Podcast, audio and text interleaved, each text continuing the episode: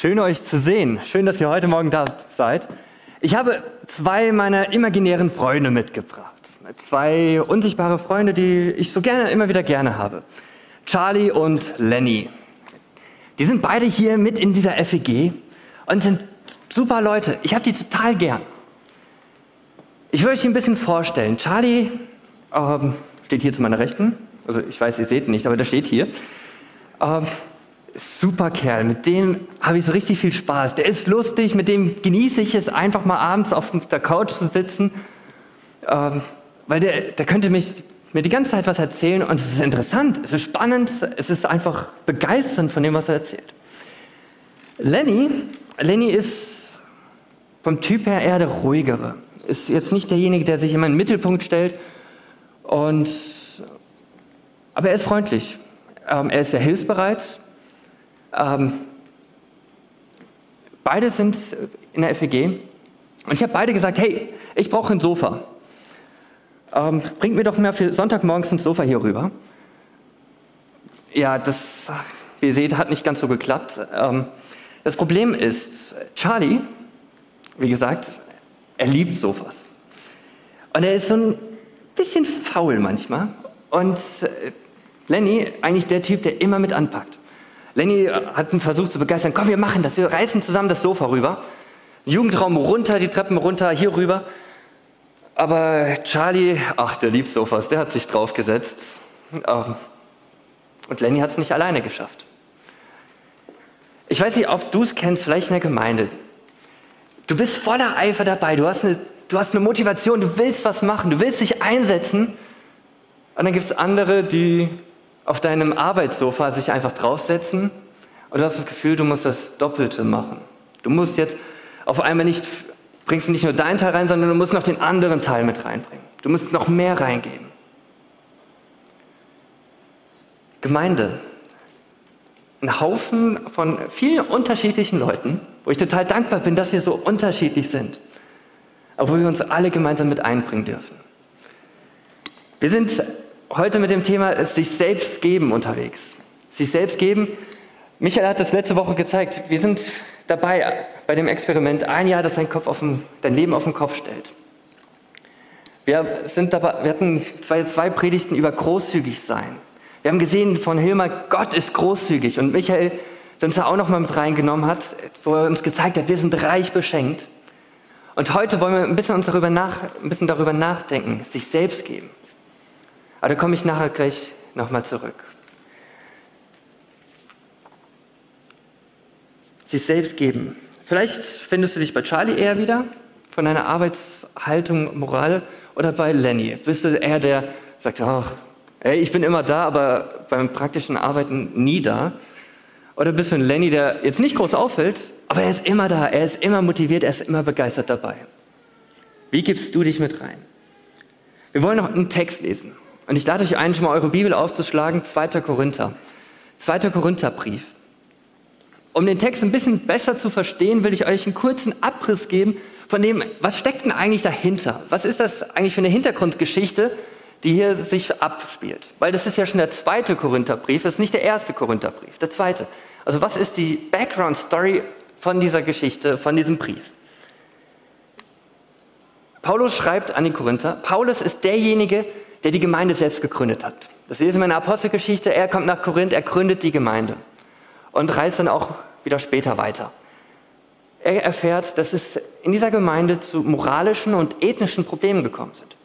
Die Leute haben Sachen gemacht, wo Paulus sagt, hey, das, das machen nicht nur mal die Menschen, die Jesus nicht kennen. Und das ist bei euch in der Gemeinde vorhanden. Und schreibt ihnen einen Brief und sagt, hey Leute, was ihr macht, ist falsch. Das ehrt nicht Gott. Wir haben den ersten Korintherbrief, wo Paulus uns zeigt, wie sollen wir miteinander umgehen. Naja, die Korinther, die sind keine einfache Gemeinde. Da kommen Leute, nachdem Paulus den Brief geschrieben hat, nach einer Zeit kommen wieder Leute und sagen, hey, Paulus, ach, der hat keine Empfehlungsschreiben von sich. Hört nicht so auf den Paulus. Wir haben Empfehlungsschreiben. Wir sind höher gestellt als dieser Apostel. Ganz gefährliche Sache. Sie waren auch so, die haben das Geld angenommen, waren vielleicht rhetorisch und äußerlich vielleicht attraktiver als der Paulus, von dem man sagt, er war nicht der schönste Mensch. Aber sie haben ein bisschen die Gemeinde, haben viel davon genommen und haben Paulus in Verruf mitgebracht. Und das Problem war bei den ganzen Spannungen, es kam zu Leid, es kam zu Chaos und, und viel Tränen. Und ich überspringe vieles von dem, was noch so geschehen ist. Aber sie kommen an den Punkt später, wo sie merken, hey, wir sind auf dem Holzweg. Wir haben was falsch gemacht. Und sie tun Reue, sie wissen, dass sie falsch gelegen haben. Und Paulus schreibt jetzt den zweiten Korintherbrief, wo er eigentlich sagt, hey Leute, lasst uns wieder versöhnlich miteinander umgehen. Lasst uns wieder gemeinsam nach vorne gehen. Im ersten Korintherbrief hat er damals den Leuten geschrieben, in Jerusalem, da gibt es diese Hungersnot. Die Christen in Jerusalem sind ausgeschlossen vom sozialen Leben. Viele haben ihre Arbeiten verloren. Und dazu kommt noch Hungersnot. Also da geht es eigentlich schon doppelt schlecht. Und lasst uns für die sammeln und das Geld nach Jerusalem bringen. Das schreibt er in 1. Korinther 16. Und jetzt in 2. Korinther, nachdem dieses Ganze schiefgelaufen ist, haben die, hat Paulus mitbekommen, die haben eigentlich gar nichts gesammelt. Und in Kapitel 8 und 9, die Kapitel, mit denen wir uns beschäftigen, greift er das wieder auf und ermutigt sie, Leute, fangt an, wieder zu sammeln. Und da steigen wir gleich in den Text mit rein. 2. Korinther 8, ab Vers 16. Und ich lade euch ein, Bibel mit aufzuschlagen. Ich habe es relativ klein mit dabei, für den, der gute Augen hat. Glückwunsch, sonst nimm die Bibel. 2. Korinther 8, ab Vers 16. Gott aber sei Dank. Er hat Titus einen ebenso großen Eifer für euch ins Herz gelegt wie uns sodass er unsere Bitte, euch zu besuchen, bereitwillig nachkommt. Eigentlich wäre diese Bitte gar nicht nötig gewesen. Ihr liegt Titus so sehr am Herzen, dass er auch aus eigenem Antrieb zu euch gereist wäre. Zusammen mit Titus schicken wir noch einen Bruder ein, der wegen seiner Mitarbeit am Evangelium bei allen Gemeinden in hoher, im hohen Ansehen war. Und nicht nur das, er ist von den Gemeinden dazu bestimmt worden, uns nach Jerusalem zu begleiten wenn wir das Geld übergeben und damit dieses Werk der Gnade Gottes äh, zum Abschluss bringen. Diesen Dienst, den wir zur Ehre des Herrn und als Zeichen unserer Hilfsbereitschaft tun. Mit der Entscheidung, nicht alleine zu reisen, wollen wir jedem Verdacht zuvorkommen. Immerhin sind wir im Rahmen eines Dienstes mit einer beträchtlichen Summe unterwegs. Ja, wir sind darauf bedacht, dass alles korrekt zugeht. Nicht nur in den Augen des Herrn, sondern auch nach dem Urteil des Menschen. Zusammen mit diesen beiden schicken wir noch einen weiteren Bruder zu euch, einen Mitarbeiter von uns. Seine Einsatzbereitschaft konnten wir viele Male und in vielen Situationen erproben. Und jetzt ist er noch viel eifriger als sonst, weil er volles Vertrauen zu euch hat. Wenn Fragen zu Titus gestellt werden, er ist mein Gefährt und mein Mitarbeiter, der sich für euch einsetzt. Und was unsere beiden anderen Brüder betrifft, sie sind Abgesandten der Gemeinde, Menschen, in denen Leben die Herrlichkeit von Christus sichtbar wird. Nun ist es auch in euch, ihnen euren, eure Liebe zu beweisen und damit ihnen selbst und den Gemeinden zu zeigen, dass wir euch zu Recht gelobt haben. Eigentlich ist es gar nicht nötig, euch überhaupt noch etwas zu dem Dienst an den Gläubigen in Jerusalem zu schreiben. Ich kenne ja eure Hilfsbereitschaft und habe sie, nach, habe sie den mazedonischen, mazedonischen Geschwistern gegenüber immer wieder lobend hervor. In der Provinz Achaia, so habe ich ihnen berichtet, sind sie schon seit vorigem Jahr bereit, sich an der Sammlung zu beteiligen. Und tatsächlich hat sich die große Mehrheit von ihnen von eurem Eifer anstecken lassen. Wenn ich jetzt trotzdem die Brüder schicke, dann tue ich es nur, um sicherzustellen, dass wir euch in Sachen Geldsammlung nicht voreilig gelobt haben, sondern dass ihr, wenn, ihr, wenn ich komme, auch wirklich so vorbereitet seid, wie ich es angekündigt habe. Es ist gut möglich, dass einige Mazedonier mit mir kommen. Stellt euch vor, sie müssten feststellen, dass ihr gar nicht vorbereitet seid. Wie beschämend würden denn wir, um nicht zu sagen ihr, in der Sache dastehen? Ich hielt es daher für angebracht, die Brüder zu bitten, dass sie zu euch vorausreisen und dafür sorgen, dass das Geld für eure seit langem zugesagte Spende noch vor meinem Ankunft zusammengelegt wird. Auf diese Weise wird dann auch wirklich eine reiche und gesegnete Spende sein und nicht etwas, ein verkümmer, eine kümmerliche Betrag, der den Eindruck erweckt, als ob ihr geizig wärt. Lass mich noch beten. Herr, ich bitte dich, dass du zu uns redest. Danke, Herr, dass wir dein Wort haben, dass wir darin lesen dürfen. Und ich bitte dich, dass wir das verstehen dürfen, was du sagen möchtest. Ich bitte dich, dass du sprichst durch uns, durch mich und dass du Großes tust. Dass du verherrlicht wirst. Amen.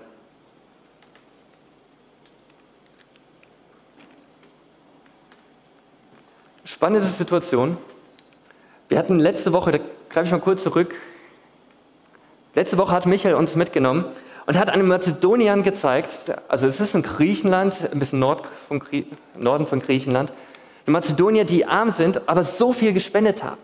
Und wo er Michael uns gezeigt hat, am Hand vom Wort Gottes, die Gnade Gottes, sie haben Gottes Gnade verstanden. Und diese Gottes Gnade, die sie in ihrem Leben verstanden haben, ist übergeflossen in Freude. Sie haben sich gefreut darüber, was Jesus für sie getan hat. Sie haben verstanden, was diese Gnade ist.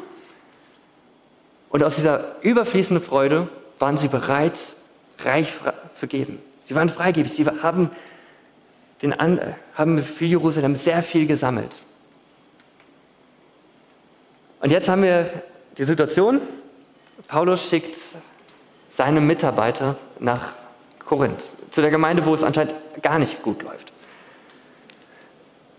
Wir haben, Paulus zeigt uns drei Mitarbeiter, schickt drei Mitarbeiter, die sehr, wo er sehr empfehlend davon schreibt. Wir wollen uns auf Titus mal heute Morgen beschränken. Titus, einer dieser engen Mitarbeiter von Paulus. Das Problem eigentlich bei Titus ist, wir wissen eigentlich nicht so viel von Titus. Titus ist, ja, er wird hier erwähnt, wir haben einen Titusbrief, aber in der Apostelgeschichte wird er gar nicht erwähnt. Paulus erwähnt immer wieder in seinen Briefen von ihm. Das Erste, was wir feststellen, ist, Titus ist Christ. Titus ist nicht nur irgendein Mensch, sondern er ist Christ. Christ bedeutet, er glaubt an Jesus Christus. Er glaubt, dass Jesus Christus ganz Mensch, aber auch ganz Gott ist. Dass er für die Menschen auf diese Erde gekommen ist, für die Schuld, für das, was wir falsch machen, was wir nicht von uns aus können, zu Gott zu kommen, den Weg frei gemacht hat. Dass wir durch Christus zum Vater kommen können, da wo es Leben gibt, wo es Leben in Fülle gibt, nicht ein Leben leben müssen, was die ganze Zeit von Schmerzen und Plagen, innerlichen Plagen ist, sondern wo wir Frieden finden dürfen. Leben in Überfluss. Titus ist reich beschenkt. Titus hat verstanden, was Gottes Gnade ist. Titus, der Mitarbeiter, wir lesen, haben es ja aus dem Text rausgehört, Titus ist ein Mitarbeiter von Paulus. Er war immer wieder unterwegs. Titus muss man, kann man eigentlich grob zusammenfassen, ist der, der Typ, wenn es irgendwo in einer Gemeinde brennt, wenn es unordentlich ist und diese Gemeinde in Chaos ist, da kommt der Titus und der hat ein Händchen dafür. Der kommt hin und ordnet. Das lesen wir, jetzt schickt Paulus ihn nach Korinth. Er war in anderen Gemeinden, er war auf Kreta, wo, er, wo die Gemeinde völlig Chaos war und auch in andere Stellen. Und bringt diese Christen, bringt diese Gemeinden wieder auf Fahrt. Er zeigt ihnen die Gnade Gottes und richtet sie nochmal neu aus. Das Gleiche hat er auch schon mal mit den Korinthern gemacht und jetzt darf er losziehen, wieder zu den Korinthern und ihnen helfen, richtig wieder loszulaufen. Also ein hochgeschätzter Mitarbeiter, von dem wir leider nicht sehr viel mehr wissen, aber jemand, der, ich glaube, wenn der was gesagt hat, dann hat das Hand und Fuß gehabt und da haben alle gehört, okay, let's do it. Lass uns das machen. Wenn wir unseren Bibeltext angucken, spannend ist, dass Paulus nicht einfach anfängt, ich schicke euch Titus, sondern Paulus fängt an mit Gott aber sei Dank. Gott aber sei Dank. Die erste Ausrichtung bei, vor diesen ganzen Empfehlungen für die Mitarbeiter ist Gott aber sei Dank. Wofür eigentlich? Wofür dankt Paulus? Er hat Titus einen ebenso großen Eifer für euch ins Herz gelegt wie uns. Titus war nicht einfach nur ein Mitarbeiter, Titus hatte, der war am Brennen dafür, der wollte zu den Korinthern. Und das nicht nur ein bisschen, sondern genauso sehr für die Korinther am Brennen gewesen, innerlich, wie der Paulus es tat. Paulus, der geistliche Vater von den Korinther und ein Titus, der dafür brennt, für die, der mit Eifer für die Gemeinde ist. Und Paulus ist sich ganz bewusst, wenn jemand ein geistliches Ziel hat, ein geistliches Anliegen hat, ein geistlicher Wunsch, dann kommt das nicht von irgendwoher. Das lesen wir in Philippa 2. Philippa 2, Vers 13, da heißt es, denn Gott ist es, der in euch wirkt, sowohl das Wollen als auch das Wirken zu seinem Wohlgefallen. Also Gott ist es, der in deinem Herzen diesen Wunsch schlägt und dir die Kraft gibt, das auch durchzuziehen und das zu vollbringen. Und daher ist Paulus für Paulus klar, dieser Titus, mein geschätzter Bruder, Mitarbeiter, dieser Eifer kommt nicht von irgendwoher. Er hat diesen Sehnsucht, die Gemeinde zu helfen. Das muss Gott getan haben. Und darum dankt er Gott. Gott legt ihm in diesem, diesem Eifer ins Herzen. Aber was ist eigentlich Eifer? Das Problem ist mit Eifer, wir kennen es oft mit Eifersucht, es ist sehr negativ behaftet, aber was ist Eifer eigentlich? Was bedeutet das Wort? Man kann es versuchen, mal damit auszudrücken, Eifer ist etwas, wo man es ernsthaft bemüht, wo man angespannt danach strebt, leidenschaftliches Verfolgen eines Zieles.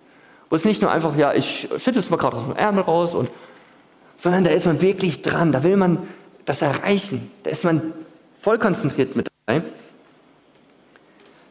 Heißt nicht, dass man ohne Begeisterung das angeht, sondern es kann auch mit einer ganz großen Begeisterung dabei sein. Eine positiven Begeisterung. Das Problem ist bei Eifer, dass Eifer ganz schnell uns dafür hinführt zu Eifersucht, wenn wir gucken und anfangen zu vergleichen, ah, wie macht der das? Dann sind wir auf einmal schnell eifersüchtig, wir beneiden den anderen, dass er es vielleicht besser kann und äh, haben gar nicht mehr den Fokus auf das, was wir wollen, sondern gucken nur noch, was der andere macht und versuchen es besser zu machen. Und das führt zu Neid, zu Zwiespalt und zu Trennung. In Sprüche 19, Vers 2 heißt es, ohne Erkenntnis ist selbst Eifer nicht gut. Das sagt die Bibel. Ohne Erkenntnis, Erkenntnis begriffen, wer Gott ist, mehr und mehr zu begreifen, was er für uns getan hat, wer er ist, ist Eifer nichts Gutes. Und wer mit den Füßen hastig ist, tritt fehl, sagt Sprüche, sagt die Bibel selbst. Also, kurz mathematisch, Alpha minus Erkenntnis ist unbrauchbar. Und Eifer, die nicht die Erkenntnis hat von Gott, was nützt die in der Gemeinde? Ist total unbrauchbar. Eifer mit der Erkenntnis, wer Gott ist, oh ja, das ist nutzbar. Mitarbeiter, die erkennen, wer Gott ist, ein geistliches Anliegen haben und danach eifern, die danach bemüht sind, das zu erreichen. Und da geht es nicht darum, wie gut du deine Qualifikationen sind, wo das Herz dafür schlägt. Solche Mitarbeiter können wir gebrauchen. Und Charlie, der, würde ich wieder das Bild von vorne aufgreifen, Charlie, der einfach nur auf, der, auf dem Sofa sitzt, den kannst du in einer Mitarbeiterschaft nicht gebrauchen. Den kannst du in einem normalen Job, würde er nicht, also wenn er einen normalen Job hätte und genauso drauf ist, immer nur auf dem Sofa zu sitzen, und ganz ehrlich, würde er überhaupt die Probezeit bestehen? Dann würde er ziemlich schnell wieder rausfliegen. Aber Lenny zum Beispiel, unser Lenny, der total eifrig mit dabei ist, der begeistert dabei ist und danach strebt, das Ziel zu erreichen. Mit so einem Mitarbeiter kannst du was anfangen. So einen Mitarbeiter willst du gerne in deinem Team haben. Also ist die Frage, wie sind wir eigentlich mit dabei? Sind wir mehr auf Charlie oder sind wir mehr auf Lennys Seite? Ich habe versucht, jetzt einfach mal schwarz-weiß einen Kontrast zu erstellen. Aber wo sind wir unterwegs dabei? Heißt nicht, du musst jetzt, wenn du eifrig bist, alles in der Gemeinde machen. Nein. Sondern da, wo dein Herz steckt, da, wo Gott dich haben möchte. Er hat dir Gaben gegeben. Das sagt die Bibel ganz deutlich, dass jeder Christ eine Gabe hat, um in der Gemeinde zu dienen. Wie bringst du dich damit ein?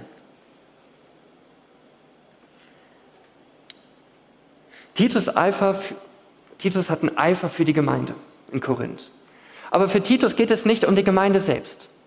Es geht ihm nicht darum, jetzt die Gemeinde schön zu machen, sondern sein Ziel ist, das wir später im Text lesen, zur Ehre des Herrn.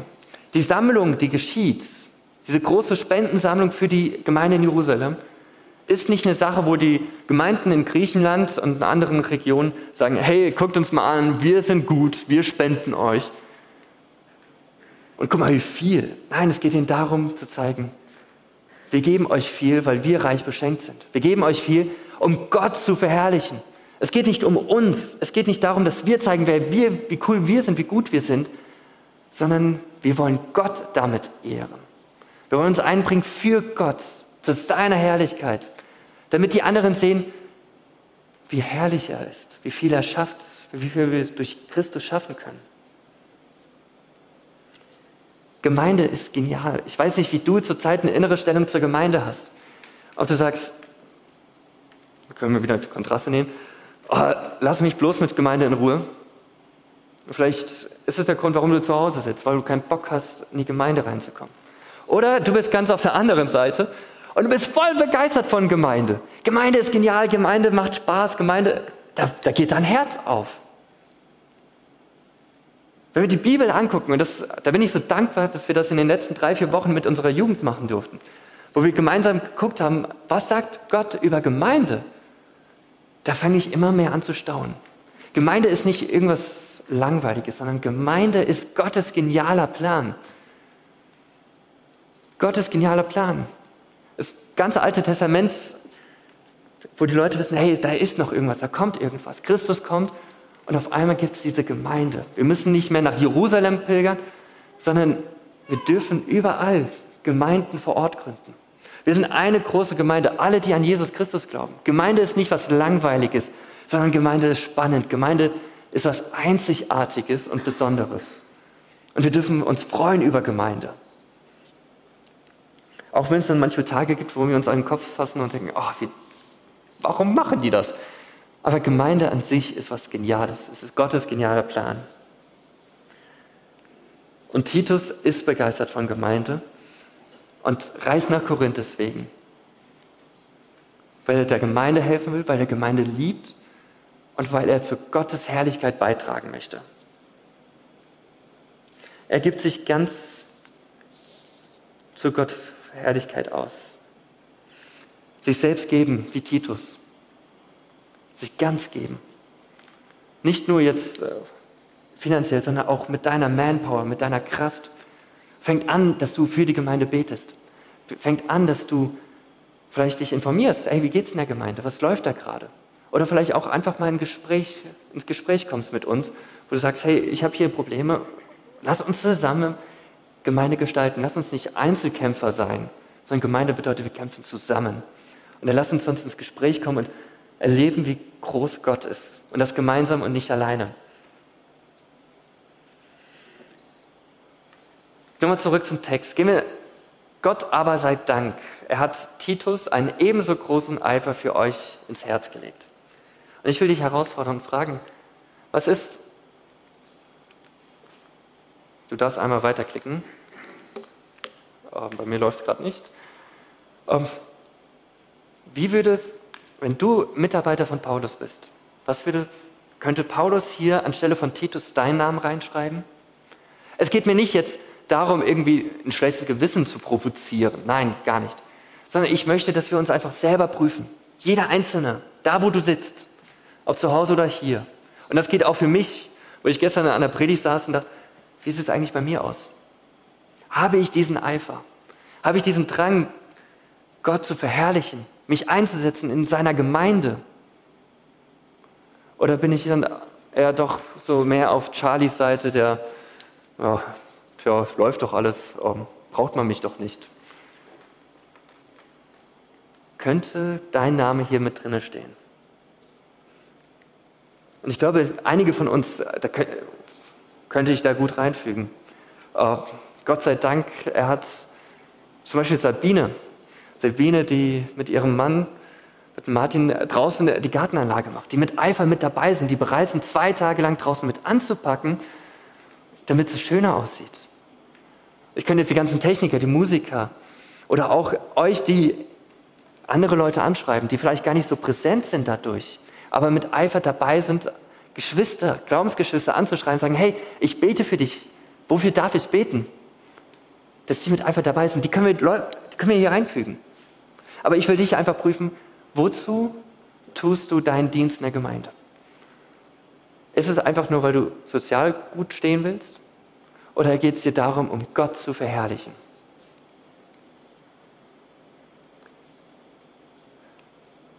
Titus war nutzbar für praktische Sachen, weil er einen Eifer hatte für den Herrn. Titus hat sich selbst hingegeben. Er war bereit, nicht nur finanziell zu helfen, sondern war bereit, loszugehen, zu reisen, diesen paar Tagesmarsch runter nach Korinth, in eine ungemütliche Situation reinzukommen und gibt sich ganz hin.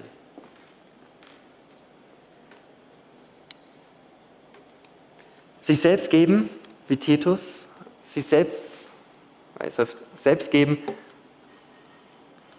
wie die Korinther. Die Korinther, ich weiß nicht, ob das euch aufgefallen ist beim Lesen, die kommen hier eigentlich irgendwie schlecht weg in diesem Text. Dieser Text, Paulus meint es gar nicht böse zu ihnen, sondern er ist dieser ermahnende und ermutigende Glaubensvater, der sagt, hey Leute, kommt, jetzt kommt auf die Spur, ihr habt verstanden, wer Christus ist, ihr habt gesehen, was die Gnade Gottes ist. Und dann lesen wir dabei, wo er oft, ähm, von den Korinthern, dass er ja die gelobt hat. Ich kenne ja eure Hilfsbereitschaft. Er kennt von, eurem, von dem Eifer. Hey, die Korinther, das war eine Gemeinde, boah, die war, die war unterwegs. Die ist aufgeblüht. Die, waren, die wollten sammeln, so viel wie es geht. Die haben eine Spendenzusage gemacht, aber irgendwie sind sie dann doch eingeschlafen. Irgendwie hat das dann doch nicht geklappt. Der Eifer, der mal da war, der ist völlig verflogen. Und ich glaube, das ist das Problem, was wir auch heutzutage immer wieder haben. Wo wir Eifer, mit Eifer gestartet sind, dass wir total entmutigt sind. Dass wir nicht mehr wissen, dass wir nicht mehr Kraft haben, weil irgendwie es manchmal nicht so schnell vorangeht, wie wir es wollen. Beziehungsweise andere uns unbemerkt vielleicht verletzen oder auch vielleicht bewusst ähm, und wir entmutigt sind, diesem Ziel nachzugehen. In Lenny und Charlie, in Lenny kann ganz schnell mit seinem Eifer, den er hat, das kann ganz schnell ver verloren gehen. Wenn er die ganze Zeit nur guckt und sieht Charlie, der immer nur auf dem Sofa sitzt. Charlie, der immer nur da sitzt und ich muss alleine das Ganze anpacken. Es ist nicht, dass wir zu zweit ein Sofa tragen, sondern ich muss alleine das Sofa tragen. Und bei dem ganzen Konflikt, was in Korinth ist, wo der Satan versucht hat, Trennung reinzubringen, wo er versucht hat zu spalten, verliert sich, die, verliert sich der Eifer. Und es schafft eine Gemeinde, die voll begeistert war, ziemlich zu lähmen. Eine Gemeinde, die plötzlich dann nichts mehr macht, die noch nicht mehr hinkriegt. Eine reiche Gemeinde. Und Korinth war wirklich reich. Eine Handelsstadt, wo wirklich sehr viel gehandelt war. Es war nicht eine kleine Metropole, äh, kleine Stadt, sondern es war eine Metropole. Die hatten Geld und kriegen es nicht hin, eine Spendenzusage hinzukriegen, äh, aufzufüllen. Der Eifer, der mal da war, der verloren ist. Und vielleicht geht es dir ähnlich wie die Korinther, dass du sagst, Stimmt, es gab Zeiten, da war ich voller Eifer mit dabei. Da hatte ich ein brennendes Herz für die Gemeinde, da wollte ich Gott verherrlichen. Und vielleicht willst du es noch, aber du hast nicht die Kraft dazu, weil du entmutigt worden bist. Weil es schwierig wurde, weil es Streit gibt. Oder vielleicht auch, weil dein Eifer sich gar nicht um die Gemeinde gedreht hat und Gottes Verherrlichen, sondern um was ganz anderes. Und dann fang an zu beten. Versuch, Beziehungen zu klären und dann wieder motiviert nach vorne zu gehen. Wofür eiferst du? Ist es für Urlaub? Ist es für die Familie? Ist es für dein Hobby? Wo, wo bist du wirklich gezielt hinter? Was ist dein Lebensziel? Wo eiferst du hinterher?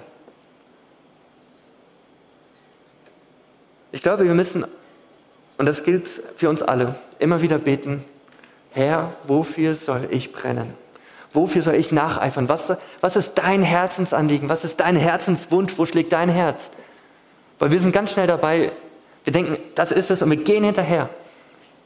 Und merken vielleicht später, wenn wir da sind, oh, also es reicht noch nicht, wir müssen noch weiter, wir müssen noch weiter. Und wir gehen in eine Richtung, wo Gott gar nicht ist. Wir bauen Gemeinde, wo gar nicht Gemeinde sein soll. Gemeinde ist zum Beispiel kein Modeschau. Es geht nicht darum, dass jetzt alle bitte hier vorne auf der Bühne kommen und wir zeigen uns und präsentieren uns, oh, wie schick wir doch sind. Ey Leute, das können andere viel besser. Gemeinde ist kein Sportzentrum. Es geht nicht darum, hier dürfen nur Leute hinkommen, die 100 Liegestützen jetzt ab, sofort schaffen. Gemeinde ist auch kein Gesangsverein, weil ich wäre definitiv der Letzte, der hier wäre. Mein Chorleiter damals in der Bibelschulzeit hat mich beim Vorsingen herrlich ausgelacht. Ähm, ich erinnere mich bis heute noch, wo er, er war sich am Beherrschen und ich sollte noch höher singen und es wurde nur noch schiefer und er fing an zu grinsen und äh, wir hatten viel Spaß gemeinsam. Aber Gemeinde ist kein Gesangsverein. Gemeinde ist Gemeinde Gottes. Da, wo alle Christen dazugehören, alle, die an Jesus Christus glauben. Gemeinde ist da, wo Gottes Herzschlag ist. Gemeinde ist das, Gemeinde soll nicht irgendwie abgesondert von der Welt sein, sondern Gemeinde soll in der Welt sein. Gemeinde ist nicht etwas, was sich versteckt, sondern bei den Menschen ist. Es ist wie beim Schiff. Das Schiff, was bringt ein Schiff, wenn es die ganze Zeit am Hafen ist? Gar nichts. Sieht vielleicht toll aus, bringt aber nichts. Und das Schiff soll auf dem Wasser unterwegs sein. Die Gemeinde soll unterwegs sein in der Welt. Wir sollen uns nicht verstecken, sondern wir sollen rausgehen. Wir sollen unter den Menschen sein. Aber wehe, wenn Wasser im Schiff ist, dann haben wir ein Problem, weil dann sinken wir schnell. Wir als FEG, wo ist, wo ist unser Herzschlag für, für Gott? Wo brennt unser Herz? Und dann müssen wir uns selber fragen, schlägt mein Herz, wo Gottes Herz ist? Wenn nicht, dann lass uns neu ausrichten. Dann lass, nimm Gottes Wort, such dir jemand, mit dem du reden kannst. Und bitte Gott darum, dass er dir ein Herz gibt nach seinem Wunsch. Dass Menschen zum Glauben kommen. Gemeinde ein Ort ist, wo wir Gott zusammen anbeten, wo er verherrlicht wird, wo Gott an erster Stelle steht und alles zu seiner Herrlichkeit dient. Gemeinde geht nicht um dich. Du bist ein Teil der Gemeinde. Aber schlussendlich geht alles um Gottes Verherrlichung. Und das sehen wir hier in dem Text ganz deutlich. Wir haben die drei Männer, die gehen los, weil, nicht weil sie überzeugt sind von sich, sondern sie wollen dazu beitragen, dass Gottes Herrlich Verherrlichung noch größer wird, dass die Korinther mit dabei sind. Und auch die Korinther können einen Teil dazu beitragen, indem sie mitgeben. Gemeinde, wo Gott verherrlicht wird. Eine Gemeinde, wo Gott verherrlicht wird, braucht nicht unbedingt die höchsten Qualifikationen. Es geht nicht darum, wie hoch du qualifiziert bist. Ey, das schadet nie. Aber es geht darum, wie bist du mit dabei? Bist du mit Herzen dabei? Sich selbst geben, bist, gibst du dich selbst mit hinein? Bist du, stehst du Gott ganz zur Verfügung oder nur die Stunde im Jahr, wo du ein bisschen was aus dem Ärmel schüttelst, wenn man dich fragt? Oder brennst du für Gemeinde? Sehnst du dich danach, dass Gemeinde mehr wird? Bring dich mit ein. Wir haben es gesehen, der Eifer von den Leuten. Sie bringen sich mit ein. Sie geben sich selbst. Die Korinther haben die Möglichkeit, sich selbst mitzugeben. Das, und hier in diesem Fall mit der Sammlung finanziell mitzugeben.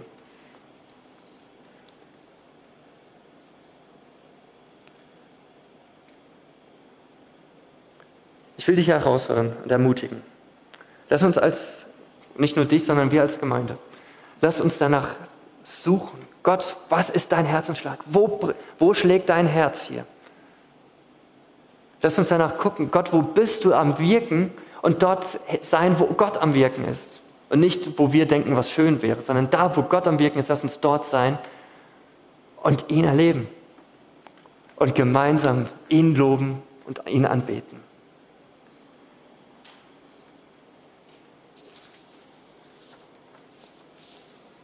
Sie selbst geben wie Titus, sie selbst geben wie die Korinther, sie selbst geben hier in die Gemeinde, um Gott zu verherrlichen.